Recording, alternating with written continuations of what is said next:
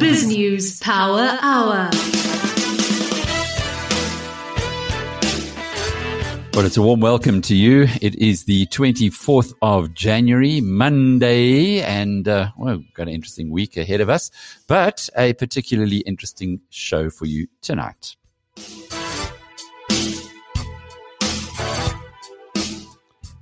If there were to be a vote amongst uh, South Africans for the most influential person on attacking corruption, I don't know who'd win it, but certainly one of the top five would be Paul O'Sullivan.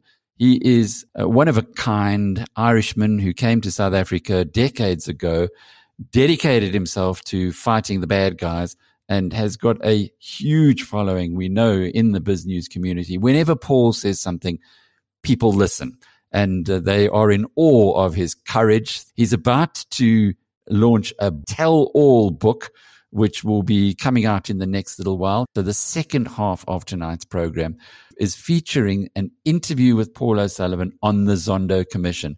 And he's got some really good insights into it. He just keeps on fighting, takes on the bad guys, and uh, certainly has never stood back.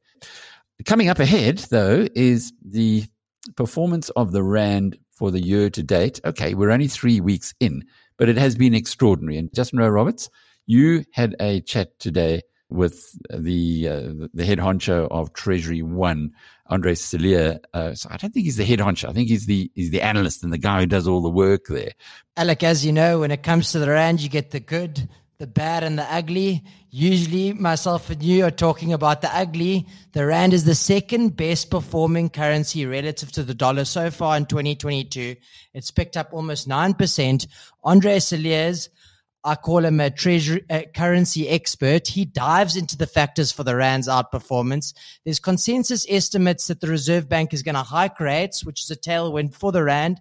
And then commodities, which were coming off at the latter end of 2021, have held up strong. And that's been another tailwind that's been pushing the rand into the 15 rand level. How much is the Reserve Bank likely to hike or increase interest rates by?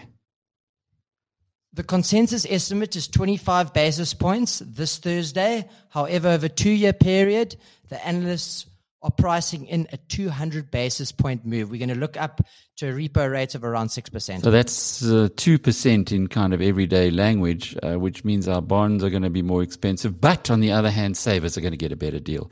So it's, it's not always a bad thing when rates go up. Exactly, but homeowners, car owners, they need to be aware 2% increase when you compound that, Alec, it does become a lot of money. It does indeed. BrightRock believes that with every change in life comes opportunity, and the markets aren't any different. The daily movement in the markets means change for us all, sometimes small, sometimes big. This daily market report is made just for you by BrightRock, the first ever needs matched life insurance that changes as your life changes. Well, that's the cue for Nadia Swart, my other colleague who's on uh, in our virtual studio today. Nadia, you've got the news headlines for us, I hope. I do. the ANC's deepening divisions and factionalism remain the biggest threat to the party and the country's democratic gains. This was a warning shot by the party's leaders who cautioned about counter-revolutionary threats within the governing party. The ANC held a two-day lekgotla at the weekend – Given an outline of the Lekgotla's recommendations, the president of the ANC, Cyril Ramaphosa, said the decay and deprivation of the party remained a concern. In his closing remarks at the Lekgotla, Ramaphosa said, the threat to our dem- democratic gains is also as a result of an era of loss of moral and ethical principles within the Congress movement. We need to show determination in addressing the toxic legacy of state capture, resulting in weakened security institutions misdirected, and hollowed out. And the ANC has called for the extension of the 350 Rand COVID 19 grant introduced in response to the COVID 19 pandemic. President Ramaphosa said that this grant has had a significant positive impact on the lives of the poor, and government must examine the feasibility and affordability of extending it. The social relief grant was first instituted in May 2020 to mitigate the effects of the pandemic and is currently due to be stopped in March 2022.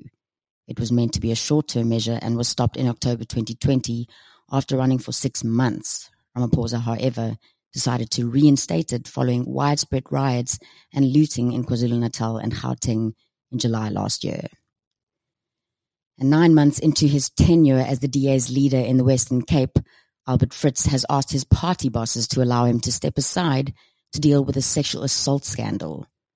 Fritz, who served as Western Cape Community Safety MEC, was suspended following serious allegations of sexual assault that were leveled against him by young employees. Premier Alan Winde announced Fritz's suspension late on Sunday evening without divulging the reasons for the decision.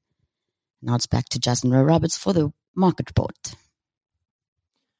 The JSE All Share Index was sharply low at 73,300. In the price action, the only JSE heavyweight up for today is British American Tobacco. On the downside, Kumba Iron Ore, Aspen Pharmaceuticals, Sibanye Stillwater, and Northam Platinum all off by more than 5%. A bloodbath on the local bourse today. In the currency markets, the rand was largely flat against all the major currencies to 15 rand 25 cents to the dollar, 20 rand 58 cents to the pound, and 17 rand 25 cents to the euro. Gold is up at $1,838 an ounce. A Krugerrand will cost you around 29,500 rand. Brent crude is flat at $88 a barrel. And the premier cryptocurrency will put you back 500,000 rand. Not so long ago, Bitcoin had a million rand handled to it. In the financial news, South African regulators have approved a request to waive a requirement for the Magister Investments to make a full, full buyout offer to Tongaat Hulett shareholders, another step forward for the struggling sugar producer as it presses ahead with a 4 billion rand rights issue. The waiver from the Takeover Regulation Panel, part of the Department of Trade, Industry and Competition, means Magister will not need to make an offer uh, to the group completely. South African laws require that such an offer be made once a shareholding crosses the 35% threshold. And Sibanye Stillwater has canned a $1 billion deal to acquire two Brazilian mines, marking a blow in its efforts to diversify its income streams by building a portfolio of metals critical to environmentally friendly electric vehicles. Led by CEO and renowned dealmaker Neil Froneman, Sibanye Stillwater said in a statement on Monday that its decision followed the assessment of the geotechnical event at Santa Rita, one of the world's largest open nickel mines. This daily market report was made just for you by BrightRock, the first ever needs matched life insurance that changes as your life changes.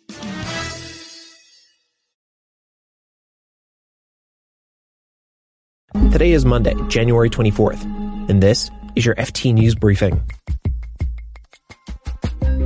Google faces another challenge in Europe, and Sony is trying to shoulder its way into the electric vehicle market.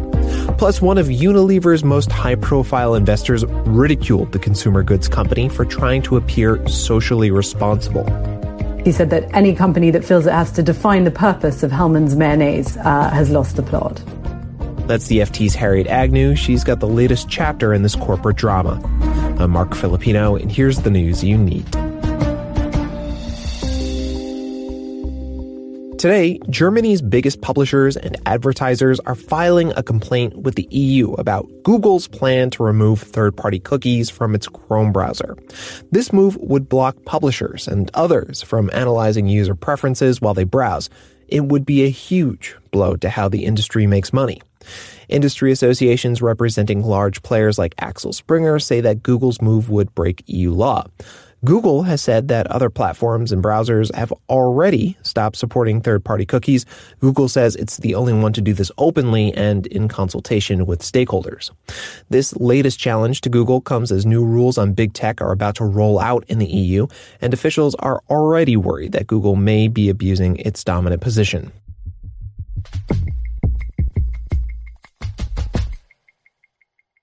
The drama at Unilever continues to unfold. This weekend, the FT learned that hedge fund Trian Partners has built up a stake in the consumer goods company.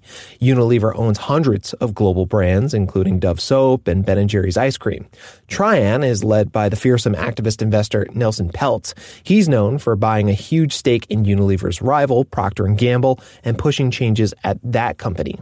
His stake in Unilever comes at a critical moment. The company's in crisis. Investors are divided over the company's direction. They're furious after finding out about a failed acquisition attempt, and one influential investor publicly mocked the company's ESG branding. His name is Terry Smith who's one of the 13th biggest uh, shareholders in Unilever and who's a very outspoken fund manager, basically used his annual investor letter to hone in on the company that's our asset management correspondent, Harriet Agnew. She's been following the drama. His main point was that Unilever had lost the plot, he said, by focusing on sustainability. He criticized management because he said that they prized um, burnishing its sustainable credentials at the expense of running the business. Okay, so Terry Smith clearly taken a jab at Unilever's efforts to portray itself as a socially responsible company. Uh, Harriet, what does Terry Smith think Unilever's plot should be? So someone like Terry Smith thinks that, that Unilever should focus on on trying to improve profitability at the um, at the existing business rather than going um, after massive deals. And I think that's something that other investors agree with. Um, there are also those who think that maybe Unilever is too wedded to being a, a massive corporate giant. They think that it should sell its food business, perhaps, and other other businesses that are that are sort of ex growth, and just perhaps temper its ambitions and um, shake up the portfolio a bit. Okay, so is Unilever at fault here, or does Terry Smith just have his own personal interests in mind? Um, look, Unilever has underperformed its um, its peers, so I think there are big questions around its um, financial performance. I think all of this is going to add to pressure on the chief executive, Alan Jope. And really, for the company, I think it marks the biggest crisis since it um, fought off a hostile approach um, by Kraft Heinz five years ago. So, Harriet, how has Unilever CEO Alan Jope responded to all this? And by all this, I'm not just talking about Terry Smith's comments. I'm also talking about uh, Unilever's failed bid to buy the consumer health unit of GlaxoSmithKline. He's responded by saying he wants to do some deals in um, consumer health. So even if they, they don't get this um, GSK division, which looks like that that deal is dead anyway, um, he said that they want to grow in, in health, in beauty, and in hygiene. Um, he's promised this new organizational structure and a sort of major new strategic initiative, which will be announced in the coming weeks. So I think a lot is riding upon that and whether investors will continue to give him the benefit of the doubt.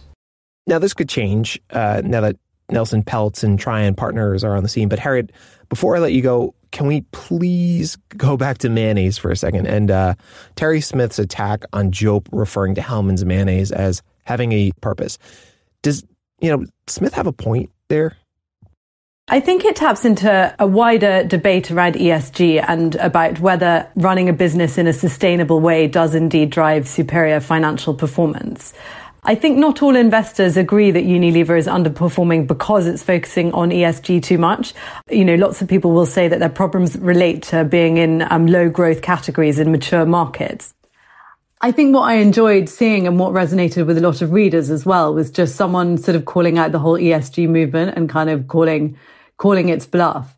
Um, because ESG, I mean, one, it covers a sort of multitude of areas and, and environment versus social versus governance are three very different things of course, it's a force for good, but there's also a lot of built in this area, and it's a great marketing tool for both companies and for investors um, raising funds. And so I think that really resonated with people that um, that Terry was sort of calling that out. Harriet Agnew is the FT's asset management correspondent. Thanks, Harriet. Thank you.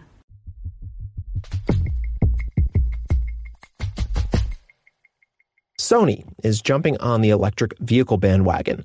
Earlier this month, the company rolled out a prototype electric SUV, and it announced the launch of a new company to explore entry into the EV market.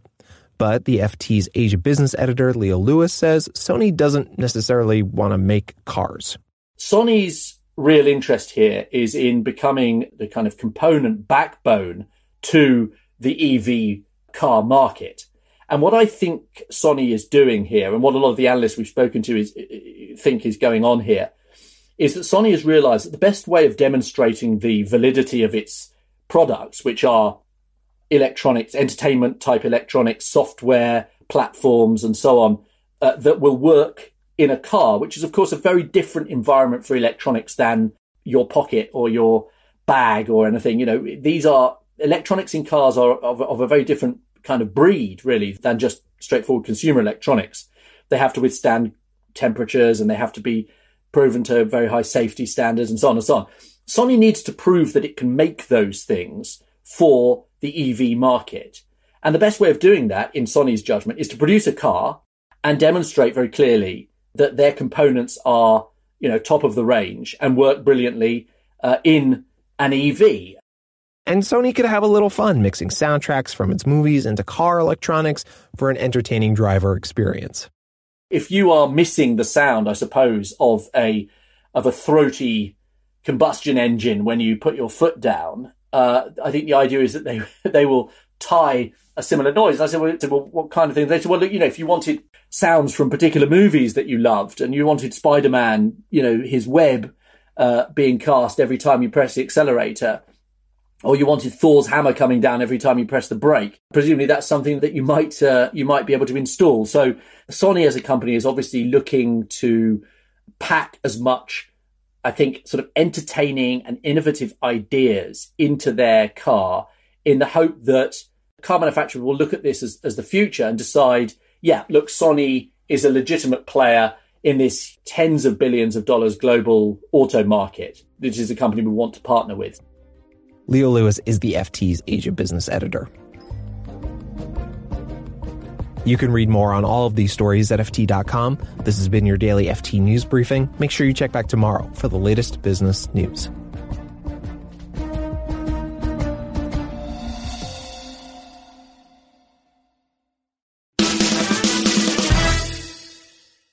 I'm Joshua Roberts of Biz News, and with me today is Treasury One's currency expert, Andre Cilliers.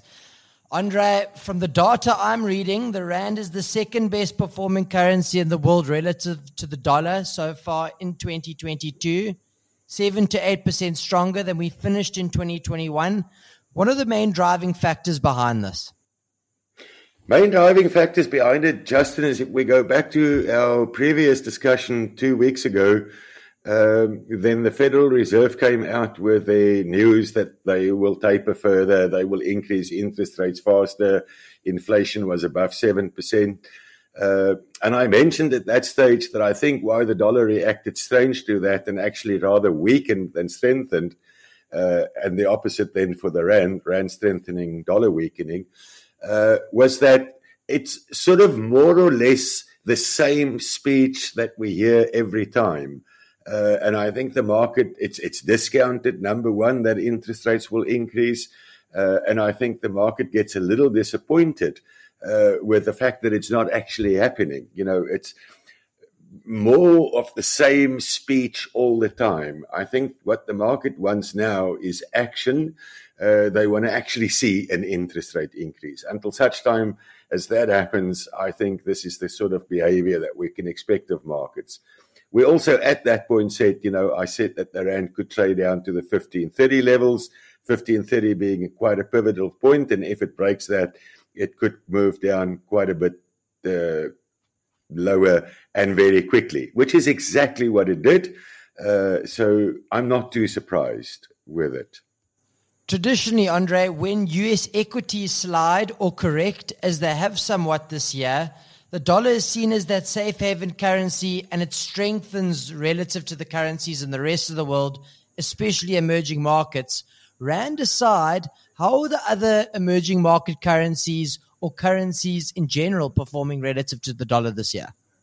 Well, uh, in general, the emerging market currencies are doing better. Uh, and I think if we look at the emerging market space over the last couple of months, then we had seen that uh, money was flowing from the emerging markets back into the US dollar. Uh, and with now I'm going to, this sounds like the Federal Reserve with the same rhetoric speech from them. Uh, that seems to be going into reverse, and all the emerging markets had benefited uh, from inflows both into the capital and into the equity markets over the last uh, two, three weeks. Uh, so we're not on our own. We've done better than them, uh, but we are a proxy currency. Uh, so, you know, we always overreact to the one side or the other. But all the emerging market spaces did better in this period. Commodities have rallied relatively strongly over the past few months or so. Is this one of the driving factors why the Rand might be outperforming other emerging market currencies, as you've just mentioned? That could be because we are, at the end of the day, still a commodity currency, uh, same as Australia. Uh, and if commodities does better, then the rand will always do better.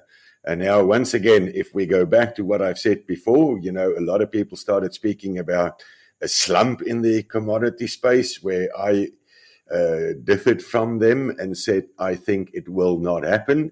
It will not be in such a hell of a, hell of a boom phase uh, but the demand will still be there as economies keep on growing after the pandemic.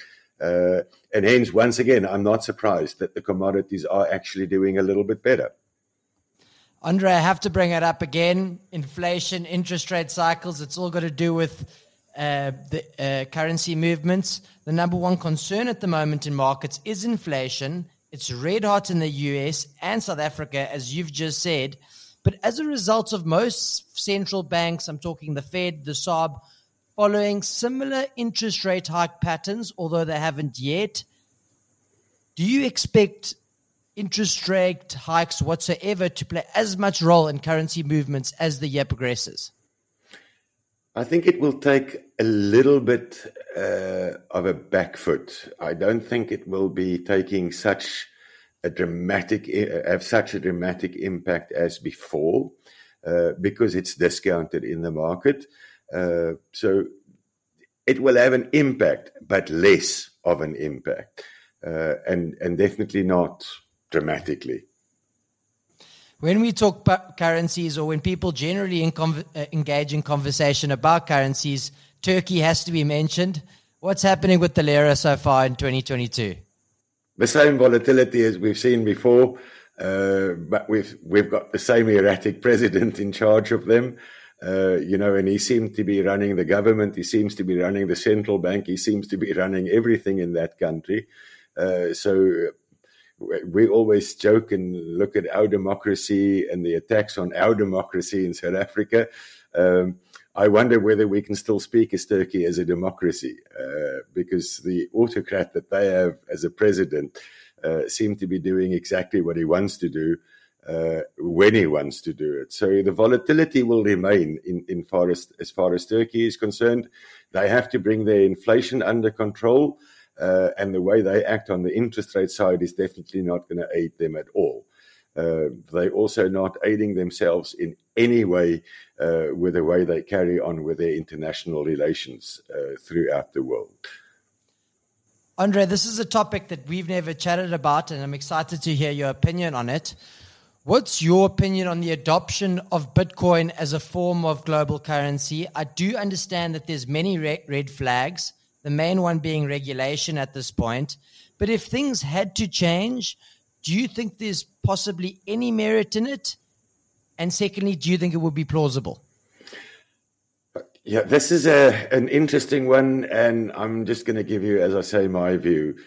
Nothing will happen before that becomes within a regulated territory by central banks, uh, both central banks and tax authorities, etc. If it cannot come under the umbrella of those authorities and those regulators, there's not a snowball's chance in hell that it can become uh, a commonly used currency for payment and receiving of uh, goods and payment of goods. And I think that's quite a long way off. So, yes, it's possible that it can happen, but the regulation needs to happen first. And that's not six months away. That's not two years away. That's a couple of years away. Uh, so I don't think it's an immediate threat. Uh, but once that happens, I think it will also take away the extreme volatility that you see in uh, Bitcoin uh, as it gets mo- more widely used. And if it comes within the regulators, I think a lot of hot money that currently flows into that space uh, will disappear and find a way somewhere else, uh, which will dramatically affect the value of that of the Bitcoin. Uh, and I think that would actually lead to quite a decline in the price of Bitcoin if that were to happen. Uh, where a lot of people think the more widely it gets used, the higher the price would go. I'm completely of a different opinion. Hot money will fly and uh, it will actually decline in value. Let's talk technicals. Your technicals, your charts, charts have had a crystal ball in recent weeks. But what are the charts saying about the rand dollar price action in the coming weeks? And before you answer that question, Andre, could you just break down what technical analysis actually is and why it's so important to you as an analyst? Okay, so let's start with what is technical analysis? Technical analysis is looking at graphs of the performance of the currency uh, in the past. Uh, according to that, and there's various methods uh, and various things that you then get. Uh, there's moving averages, there's 25 day moving averages, 200 day moving averages.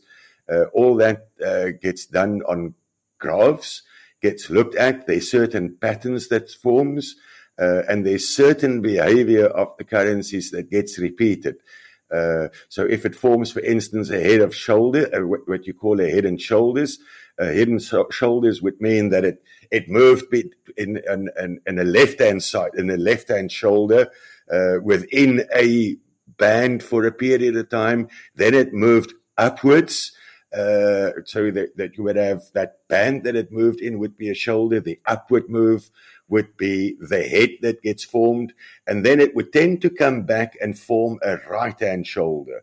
So you get all sorts of patterns. You get inverse head and shoulders and you get candlesticks, you get all sorts of things. But that's what technical analysis is. It's a look at what happened in the past and trying to determine according to that what the behavior of the currency would be. And it forms certain technical levels. And that's the technical levels that we refer to, where it creates resistance points and support levels of the currency at certain levels. Uh, so that's in brief what technical analysis is. The third BizNews conference at the magnificent Champagne Sports Resort in the Drakensberg will be held from the 1st to the 4th of March. It's lining up to be the best so far. We've got a strong lineup of speakers. A single delegate cost is 7,750. For couples, it's 12,950. Book your seat by going onto the BizNews Investment Conference button on the right hand side of the biznews.com homepage. See you there. Paul Sullivan. good to have you in the studio. Our brand new studio here in Bryanston. Are you impressed? Yeah, no, it's very nice. Yeah, uh, we're growing up here at BizNews, and yeah. uh, you've been with us the journey all the way through. Also, you've been on the journey with the Zondo Commission, and now we have part one of the reports from the Zondo Commission. As an overview, your thoughts? Well, so far so good. You know, the way it's coming out, you're seeing SAA, so it vindicates my actions against Dudu Myeni, although I don't get mentioned in the report. I think. Did you actually make a submission? To oh, yeah. We made a very detailed submission. Um, and then we applied to cross examine some of the witnesses. And at one stage, they were talking about you know, that I would go and give evidence. And then all of a sudden, out of the blue, they announced that the criminal justice system is no longer part of their mandate. So they won't be reporting on the criminal justice system. And that for me was a problem because had they have recognized the fact that state capture was only possible after the capture of the criminal justice system, they would have realized that the capture of the criminal justice system was one of the enabling factors. And I mean, if you had good cops and good prosecutors in situ, state capture couldn't have happened. The people would have been arrested and charged. So that's a real big problem for me. We've got letters on file from the Zondo Commission denying my request, my application, formal application, uh, to cross examine certain witnesses. I wanted to cross examine a number of witnesses. Who in particular? Uh, I wanted to cross examine uh, Dudu Myeni. I want to cross examine. Well, you would have come just as short as everybody else there because yeah, she certainly didn't well, want to. Well, yeah, except share. I would have wiped the floor with her. Eh? How? Well, I would have made allegations to her, and she would have had to, to, to use her expression, quote the Fifth Amendment, you know, uh, the right to remain silent. Uh, I wanted to. There were a number of people within the NPA and the police who got up there and lied through their teeth or produced affidavits which they submitted in terms of which they lied through their teeth. And those people belong in prison. And some of them are still in their jobs within the NPA and the police. That's interesting. So there were certain people who committed perjury at the Zondo Commission Yeah. where you have to speak under oath. Yeah. Can they go to jail for that? Well, they can go to jail for what they what they spoke about because they lied through their t- apart from the perjury they committed at the Zondo Commission.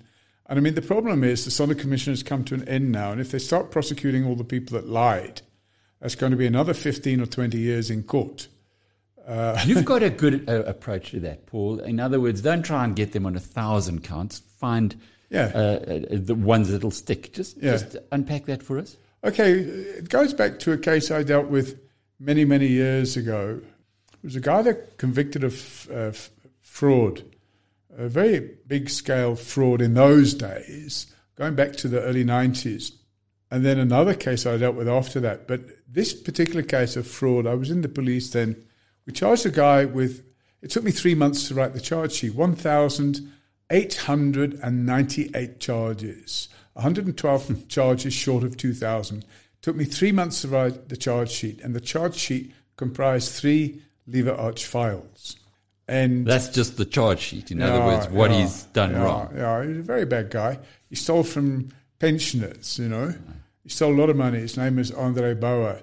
And he had all these re- retirement villages, which I actually rescued. I used my own cash to rescue uh, those villages and bring, you know, bring the people to what they paid for, that they got what they paid for. And what happened at the time was he was arrested and charged. I, th- I think he was arrested in April of 1994, and he was kept behind bars for maybe three or four months, and then he was released on bail, and then his trial continued, and his trial only ended in 1997. So it's like three and, three and a half years. So it was towards the end of 97. And then he, he was sentenced to uh, about 300 and something years in prison because of all these charges. But the effect of all those charges, they have what they call the summing up rules, and they add them all together, and some are consecutive, some are concurrent, blah, blah, blah. And the net effect was he got 15 years in prison. And I was at the Rand Club with the prosecutor and the regional court magistrate who sentenced him. Obviously, that wasn't possible before he went on trial or during the trial. And we were sitting there at the Rand Club and we had a nice meal. And then I think I was just getting stuck into my sticky toffee pudding with custard when the regional magistrate came out with something like, Of course, you realised if you'd have charged him with only 10 charges, he would have still got 15 years. And that made me think. And after that, as a policeman, I used to just go for the low hanging fruit. I'd go for the charges that were crisp and clean and could easily be proven in court. And I would abandon the other charges because what's the point in having a three year trial if you can have a three week trial and the guy will still get 10 years or 15 years? Whereas if you have a, three year trial, he's still going to get 10 years or 15 years. So my approach then was to say, forget all the other stuff, pick five charges. And the next case that I was involved in where we actually did just that was a bank manager by the name of Vito Osanti. He was the regional bank manager at Kempton Park of NBS Bank. And he assisted a lawyer and a building contractor to swipe about, I think it was about 375 million Rand. And when I started drafting the charge sheet, I thought, oh, hang on a minute, this, this trial can go on forever. Uh, they selected, eventually, the NPA selected five charges involving an amount of 50 million Rand, you know, big checks for 20 and 10 and whatnot. And those five charges, he copped a plea on them. He realized that his game was over and he copped a plea. Now, there's another thing that's wrong with our criminal justice system. I contracted between 2006 and 2009 with the British government. I was working for the uh, Ministry of Justice in the UK. And we were looking at uh, reorganizing the criminal legal aid system in the UK. And it ultimately came to the fact that there was, they have what they call sentencing rules in the UK. So if you're convicted of this type of category of an offence, there's a standard sentence you should get. Now, they should apply that here in South Africa because the way it works in the UK is if you plead guilty before the trial commences, you automatically get one third off the sentence that you would get if you pleaded not guilty and were convicted. To stop wasting everybody's time, Yes. you, you are if you're guilty of something, Yes. we'll incentivize you to do that. You, so then, if you are pleading not guilty, of course you have the right to plead not guilty. But if you plead not guilty and the evidence against you, you are convicted. Remember, most of those sort of trials are jury system, so it's twelve good men and women, you know, and uh, that's the way it works. And if you are convicted, then the, the, the decision on sentencing has got nothing to do with the jury. And for most part, it's got nothing to do with the judge. He has a guideline that he has to follow. Now, if we had that sort of thing going on here, instead of getting 15 years, some of these people could cop a plea and go for 10 years or five years even. You know, I look at Dudu Myeni, for example, apart from being a, a despicable woman uh, without a shred of honesty in her body, if she was to plead guilty to, for example, contempt of court, uh, which is the offence she committed at the Zondo Commission, she named witness X, and she did that on purpose to intimidate the person. So she could also be charged there with intimidating that person or defeating the ends of justice. But if she was to cop a plea and go to jail for five years, I'm pretty sure the country would be happy whether she got five years or 10 years or 15 years. The important thing is they have to go to prison. And if they think they can escape jail, then that's another problem. And then there needs to be reparation. And Zondo talks about reparation in the report. But the problem is the legislation uh, for reparation in South Africa also needs to be overhauled. There's lots of work to be done there, but the big story internationally on the Zondo Commission right now is Bain. Yeah. The Financial Times of London, who've run a l- number of stories on it, Yes. including an editorial comment Yes. where they are calling on Bain's customers or clients to around the world Yeah. to ditch them. Yeah. In And fact, that's I, I- unprecedented. in fact, I spoke to Peter about it, and you know, Peter's quite uh, vocal. Peter? uh, Peter Hain, and uh, he's given them a good clobbering in the UK as well. I think he's going to be asking for colleagues of his in the Houses of Parliament, because as you know, he's in the House of Lords. He's going to be asking for colleagues to bring a motion to ban them from working for any government part, department um, in the UK. They're still working for government in South Africa, though, which well, is they are. They need to be fired everywhere, and it's very easy for them to say they made a mistake. But actually, they facilitated the hollowing out of of SARS, and they made a mistake because they were paid to make a mistake. Now, that, in my opinion, amounts to corruption. If you produce a report that says what the person paying for the report wants you to say, then you're involved in corruption. And you're leveraging your international brand Yeah. to give it credibility. That's it. KPMG did Well. KPMG did the same. And unfortunately, with KPMG, you know, their report has been completely discredited. And the result of that is that some of what the work they did, you end up throwing the baby out with the bathwater. Um, because not 100% of everything in their report was fallacious. Some of it actually had merit. Um, I don't go into that right now, but some of the allegations they made had merit, and it was backed up with documentary evidence. Now, the But the whole report has been thrown out because has. they Be- put because- things in that they shouldn't have. They were, uh, what is it? He who pays the piper calls the tune, and they were playing to the person that was calling the tune, and uh, that's very unfortunate. And of course, KPMG are not alone. But you've taken on big corporations, big organizations, very powerful organizations before, and, and as has uh, Peter do. Hain. Still- still do. What, what would you do if you were advising the South African government or even SARS on Bain? Because Bain has come back and said, well, in fact, they've been less than contrite and suggesting that uh, the profits that were earned by their South African subsidiary were earned for good work. Well, you know, you have to look at. what I call them management consultants. You know, there's a consultant gravy train around the world. Everybody needs a consultant to tell them what to do next, um, and they've lost the plot. A lot, of, not only governments but big corporations as well, are famous for hiring consultants to tell them what to do. Uh, if you turn the clock back, We go back to South African Airways. There was a chap running South African Airways by the name of Coleman Andrews. Now, Coleman Andrews' wife was working for a management consultant company in America. Never. Serious? Yes, yes. I'm trying to remember their name now. It wasn't um, Bain. No, it wasn't Bain. Otherwise, you would have known in the um, top of your tongue. Was it McKinsey? The, the company in question changed its name.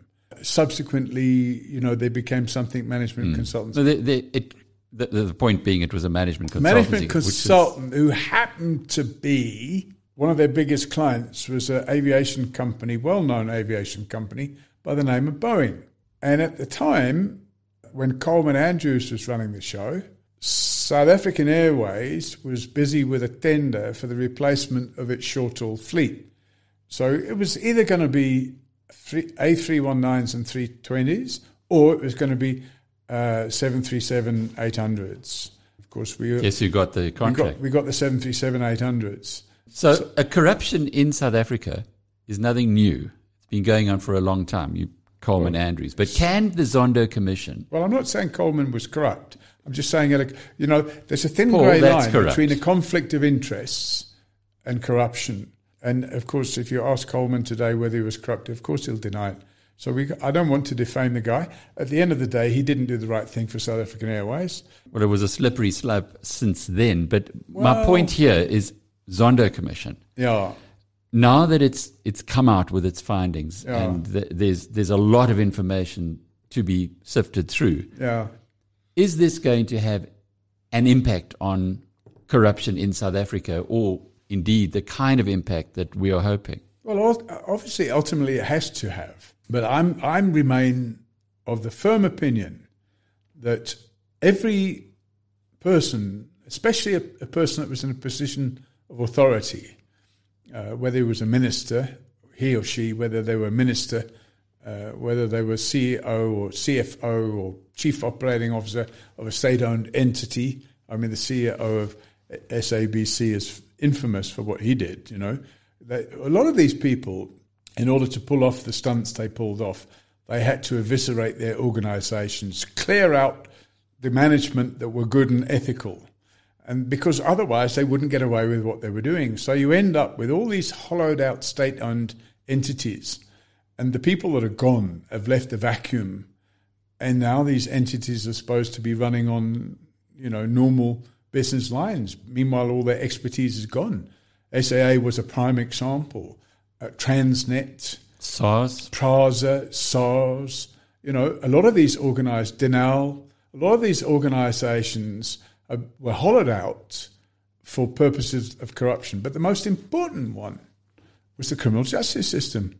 Because in hollowing out the criminal justice system, they did two things. First of all, they ensured that the cops wouldn't catch the robbers because the cops were friends of the robbers. And secondly, anybody that stood on the on the hill and pointed at the robbers became targets. And as you know, I mean, I was, I, my offices were raided multiple times. I had, I was arrested several times. Um, Sarah Jane Trent, uh, the, the director of Forensics for Justice, was kidnapped and hauled away for three days. I was I was detained on one of the occasions. I was detained. I was tortured, um, and then eventually I had to go through seven trials. And if you add all the charges together on the seven trials, there were 65 charges. Now, uh, of course, I've been acquitted or, or the cases were thrown out of court. But the, f- the fact is, that was three years of my life. Actually, more. It was four years of my life uh, down the drain. They kept my passport, so I couldn't go overseas to visit my family. There was a lot of issues. And the instantaneous justice that they tried to serve on me has to be contrasted with the fact that I opened my first criminal docket against Myeni in March 2015. That's almost seven years ago. In January 2016, I opened a docket against her with prima facie evidence in it, I should add. In March 2016, I made a supplementary statement and added more prima facie, prima facie evidence. And in July 2016, I made another one. And then in 2017, we opened a docket against Myeni and Zuma for corruption. So all those dockets have been sitting there all those years with prima facie evidence in. And to give you a, an idea of the scale of things, it took four and a half years to build the Gautrain. Some of those dockets have been sitting there for six and a half years. The timeline is imp- interesting here because this is during the period when Jacob Zuma was the president of South Africa, Exactly. where the Zuptas were at their zenith of Yeah, power, yeah, yeah. before the elective conference where Cyril Ramaphosa at the in December 2017 when he was elected. So they're all there. You can almost understand that during a time when the president of the country is being potentially implicated in the dockets that you've opened, Yeah. that there would be no investigation. Well, we but why the- not in the five years subsequent Well, to that? What's the- going we- on now? Well, you know, um, I wrote a letter a couple of weeks ago to Shamila Batohi, um, and she, she responded saying that, don't worry, we're onto it, we're dealing with it, you know. Um, what I've asked for is an assurance that they will go for the, the low hanging fruit. And it seems to be that there's an attitude or a policy in the NPA that everybody must be charged with everything they did. so going back to the how we started this Yeah, conversation. and I'm saying that's wrong. Because if you're going to do that, the interests of justice won't be served. You're going to end up with half a dozen people with long drawn out trials tying up the criminal justice system for the next 20 years. And that's, that is not in the interest of justice. I would be more than happy to see Dudu Myeni get slapped in jail for five years for defeating the ends of forget the corruption charges. That's that's going to be a long trial to produce a. We've got a videotape of that woman sitting there naming Mr. X. That's a criminal offence. Lock it up, short and sweet. And the bed, the sad thing, and I made the comment at the time. The sad thing is when she did that, there were policemen sitting in the room. who should have They should have arrested her immediately. Did they know that? Uh, would they have known that Excuse it me, was they- a? the- these policemen know what they're doing. If the, the, the, the Criminal Procedures Act makes it clear that a police officer can arrest any person that commits any offence in front of them. So the police don't have to investigate. If they're sitting there and they see her commit the offence, they can arrest her immediately. And I'm left wondering, why didn't they? Those cops should be hauled up and said, explain why you didn't arrest the woman. And I can tell you the answer. The answer is very simple. The criminal justice system was captured starting back in 2012, which was after Zuma came to power. A process endured to capture the whole of the criminal justice system. At one stage, you had Jiba, the acting national director of public prosecutions. Then you had this clown, uh, corrupt clown at that, Shaun the Sheep, who was illegally appointed in the first place. Michael Hulley appointed him. He never even met with Zuma when Zuma signed his appointment letter. He'd never even met, met him. And that was the head of the N- NPA. Yeah. Paul, just uh, just to uh, perhaps put that into perspective, we've had five years of a different government, Yeah. Well, we haven't had We five have- years, have we? almost. It, well, we've had four years. Four. How far are we still down the rabbit hole? If we were at 100% captured during Zuma's uh, regime, where would we, we be sitting today? I don't know. I'd say we're still 50% captured. Uh, That doesn't mean 50% of all the cops and prosecutors are captured. I'm saying if one goes back to the level that we were at when we were 100% captured, it didn't mean that every prosecutor was corrupt. It meant that the control, Just trying to get a feel for Well, I it, made yeah. the appointment to Godfrey Lebeya. You know, he was appointed head of the Hawks, and I, you know, I've known Godfrey for for years and years and years.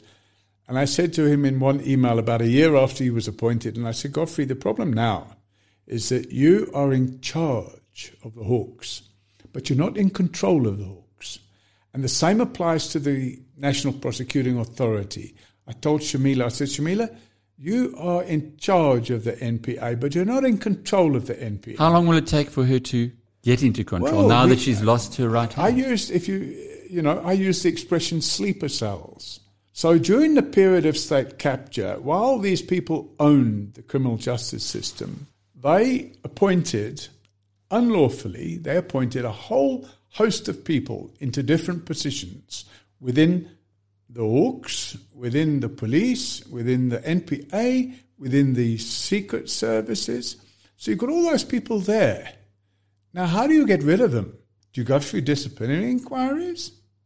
Now, the problem is those people are part of the supply chain, if you like. They're part of this, this supply chain in delivering criminal justice.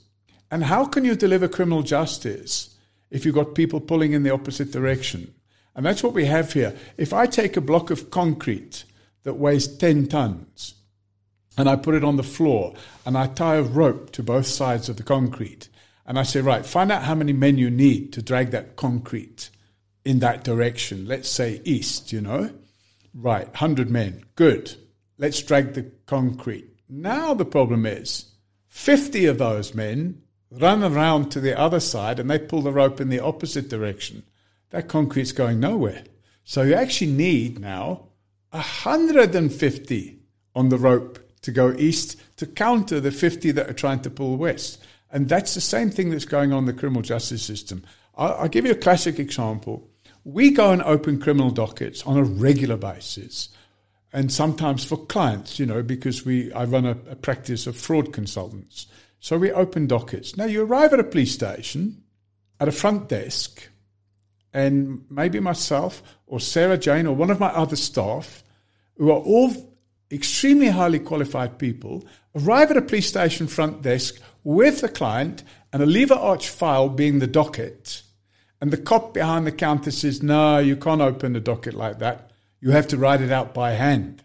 How do you write a 100 page affidavit with annexes of all the evidence where you've set out chapter and verse of how a fraud was committed? How do you write that out by hand? And that's the mentality we're dealing with. And then you go to the station commander, and eventually the station commander comes and tells him, Okay, go register the docket.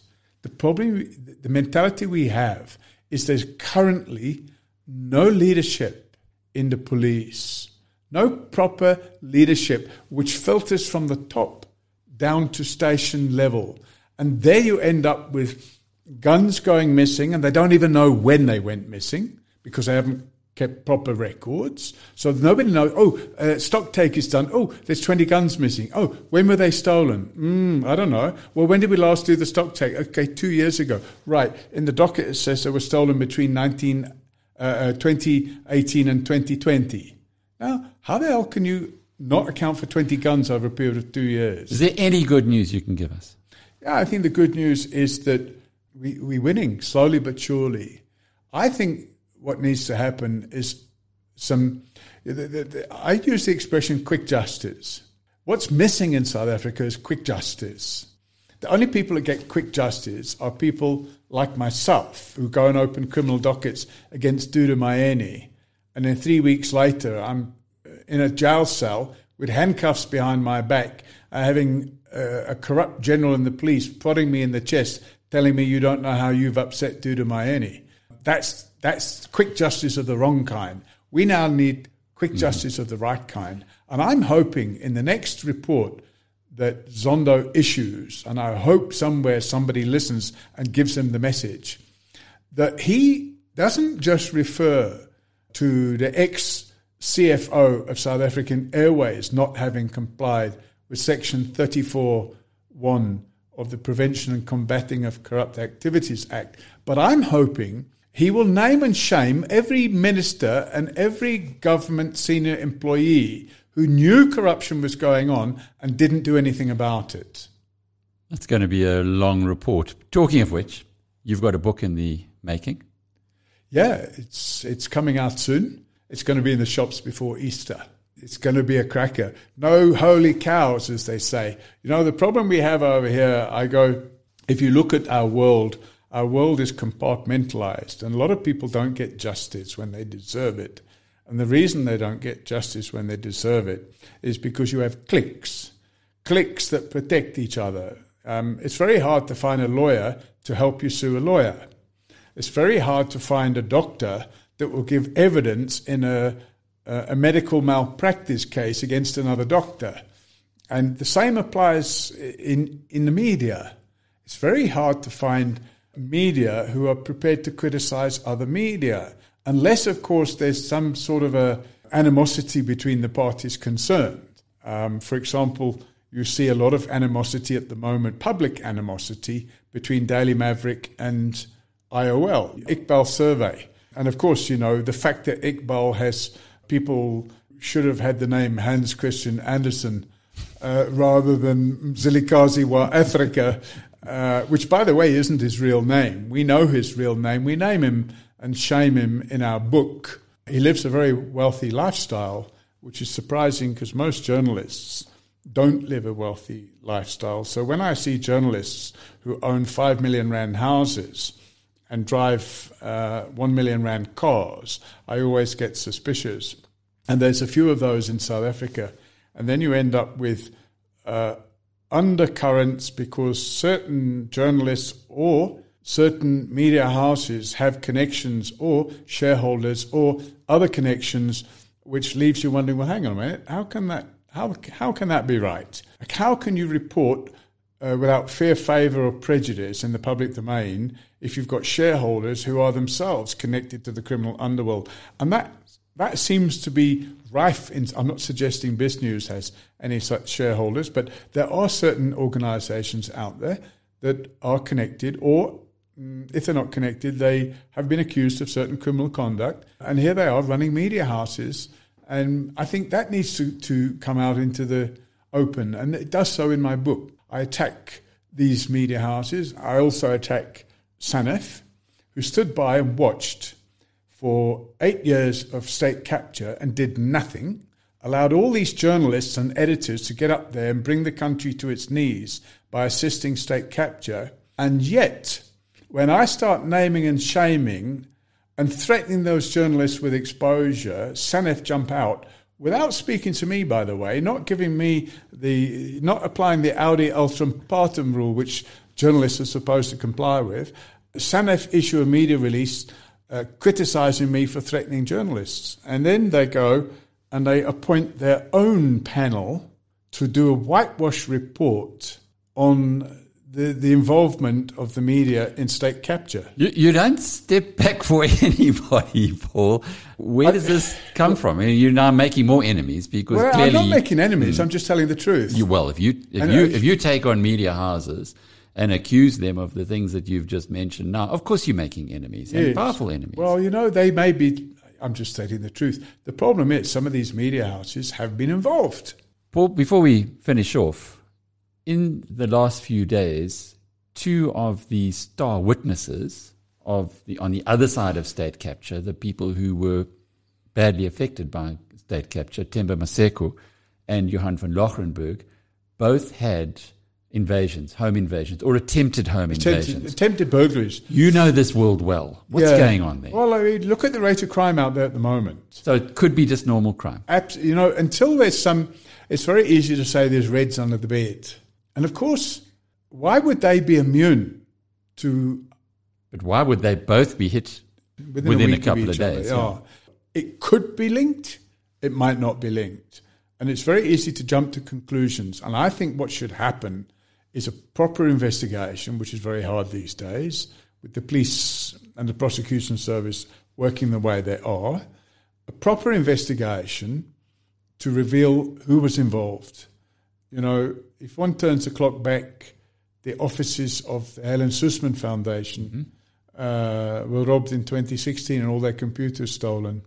The investigation never discovered who was behind it. The problem we have in South Africa today. But 2016 investigators would yes. have been somewhat different to what yes, you would hope yes, today. Yes, yes, yes. I'm just wondering, the, all, all the evidence is out there now. There's no more evidence to be put on the table. It's there at the Zondo Commission. All that evidence has been done. The only other place that evidence can be led now is in a court of law when these people are on trial. So what? What? Even if they got there and stole it, what are they stealing? They're stealing copies. The originals are all safely stored away. I just don't see the motive for a house burglary unless they were planning to steal something, you know, like a TV or something like that. That's not to say it wasn't linked, but uh, I'm a factual person. You know, being an engineer, I'm, I'm a, I take a scientific approach, and I never like to say speculate, shall we say. And one can't speculate until you have some evidence, and then you're not speculating, you're talking about facts. So, factually, it's very suspicious. There's no doubt about that. At the moment, that's all it is very suspicious. Well, thanks for being with us today. And we look forward to being back in your company tomorrow. Same time, same place uh, from the BizNews team. Until then, cheerio.